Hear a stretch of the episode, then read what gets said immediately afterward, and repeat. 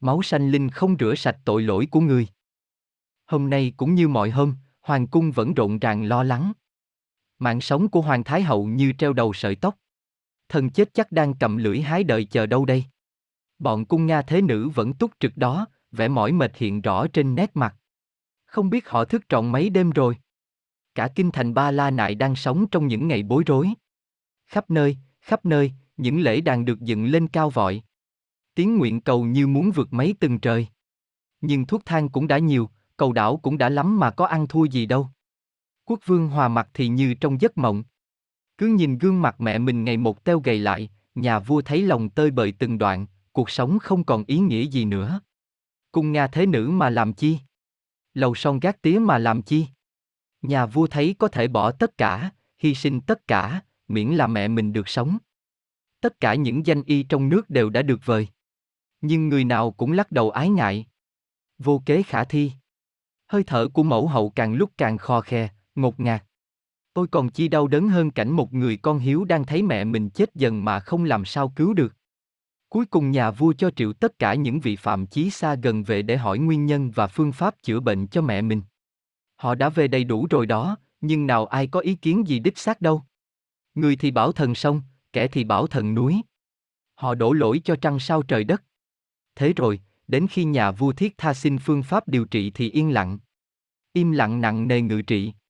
Ai dạy gì mà bày tỏ cái bất lực của mình.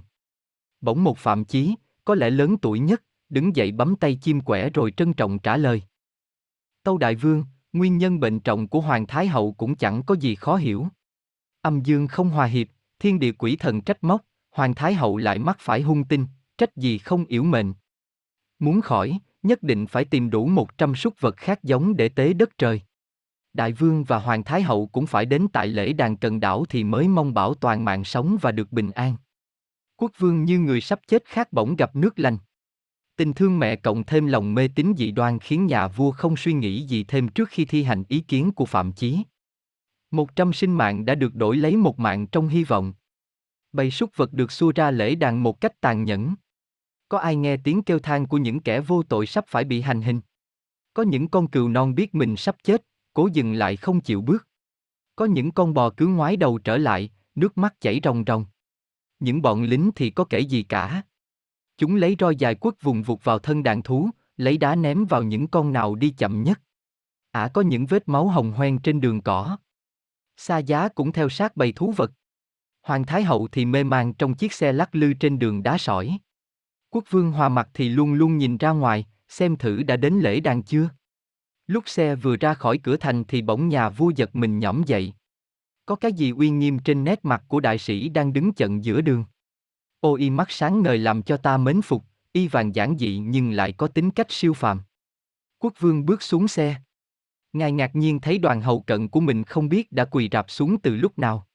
Có những lời chúc tụng vang vang, không phải cho một vị quốc vương, nhưng mà cho một đấng vô cùng cao trọng.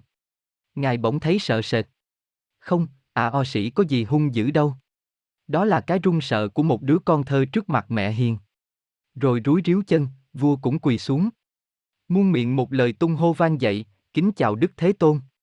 Vâng chính là Đức Thế Tôn, Đức Phật Thích Ca. Cảm thông nỗi đau thương của một trăm sanh linh vô tội sắp phải bị hành hình, Phật đã từ tịnh xá kỳ hoàng nước xá vệ, trèo đèo vượt núi về đây gieo mầm chân lý. Phật đỡ quốc vương dậy và hỏi lý do việc cầu đảo. Quốc vương rơm rớm nước mắt trả lời. Bạch Thế Tôn, mẹ con lâm trọng bệnh đã lâu, không than thuốc gì cứu khỏi. Nay theo lời Phạm Chí con định dùng tinh huyết của một trăm con súc vật khác giống mà tạ lễ với trời đất. Kính lạy đấng điền ngự xin ngài hãy chỉ đường vạch lối cho con. Một con cừu nhỏ lê chiếc chân vấy máu đến ép mình vào chân Đức Phật, như để tìm một nguồn che chở thiên liêng. Phật cúi nhìn và để một bàn tay lên đầu con thú nhỏ. Ôi cử chỉ mới dịu dàng và êm ái làm sao? Mắt cừu nhỏ gặp mắt Phật long lanh rồi nhỏ lệ. Cả đàn thú cũng ngước đôi mắt ước hướng về Phật như muốn nói lên những điều oan ức, bất công. Đức Phật trả lời. Này quốc vương, không nên theo những lời mê hoặc. Không một ai, dù là thiên thần quỷ vật, có thể ban phúc hay giáng họa cho người. Ta quyết định đời ta theo đúng luật nhân quả. Muốn được mùa nông dân phải cày sâu quốc bẩm, muốn giàu sang phải bố thí cho kẻ nghèo hèn, muốn sống lâu phải thực hành từ bi và không sát hại. không ai có thể chối cãi điều đó. Nhưng Bạch Thế Tôn, thiên địa quỷ thần là những kẻ có quyền phép, ta có thể nhờ họ giúp ta. Này quốc vương, người có thích mặc chiếc áo sơ sài của hành khất không? Người có tham bữa ăn tồi tàn của lớp cùng dân? Chư thiên cũng thế quốc vương ạ, vốn là hạng người phát tâm theo 10 điều thiện, khi mạng chung, họ đã được sanh lên một trong 36 cõi trời. Ở đó có cung điện huy hoàng, có cung Nga thế nữ hần cận, y thực tự nhiên có, nào họ có cần chi những thứ đồ tạ lễ của quốc vương, khi lấy huyết một trăm sanh mạng để mưu cầu hạnh phúc cho một người. Quốc vương thật đã làm một việc thiếu suy xét, mà chỉ tin theo lời đường mật của những tà sư. Tội đó lớn lắm. Từ châu thân đấng từ bi bỗng lóe lên muôn vàng ánh sáng, chiếu rực cả muôn loài. Tất cả chúng sanh trong ba đường sáu nẻo bỗng thấy hân hoan và thấm nhuần ánh đạo. Toàn thể hai trăm vị phạm chí thấy mình lầm đường lạc lối. Họ vội vã cùng nhà vua xin Phật thâu làm đệ tử. Hoàng Thái Hậu cũng thấy một sinh lực mới giàu dạt chảy vào lòng.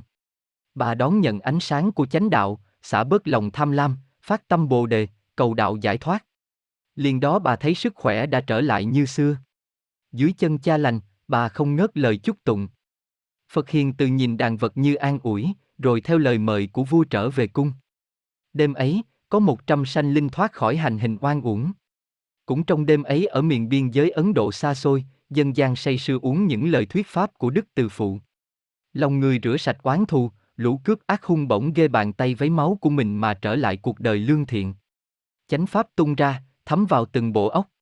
Không còn cảnh chém giết ghê gớm, không còn người tin theo tà đạo. Và non nước vui hưởng thái bình trong hào quang từ bi và trí tuệ.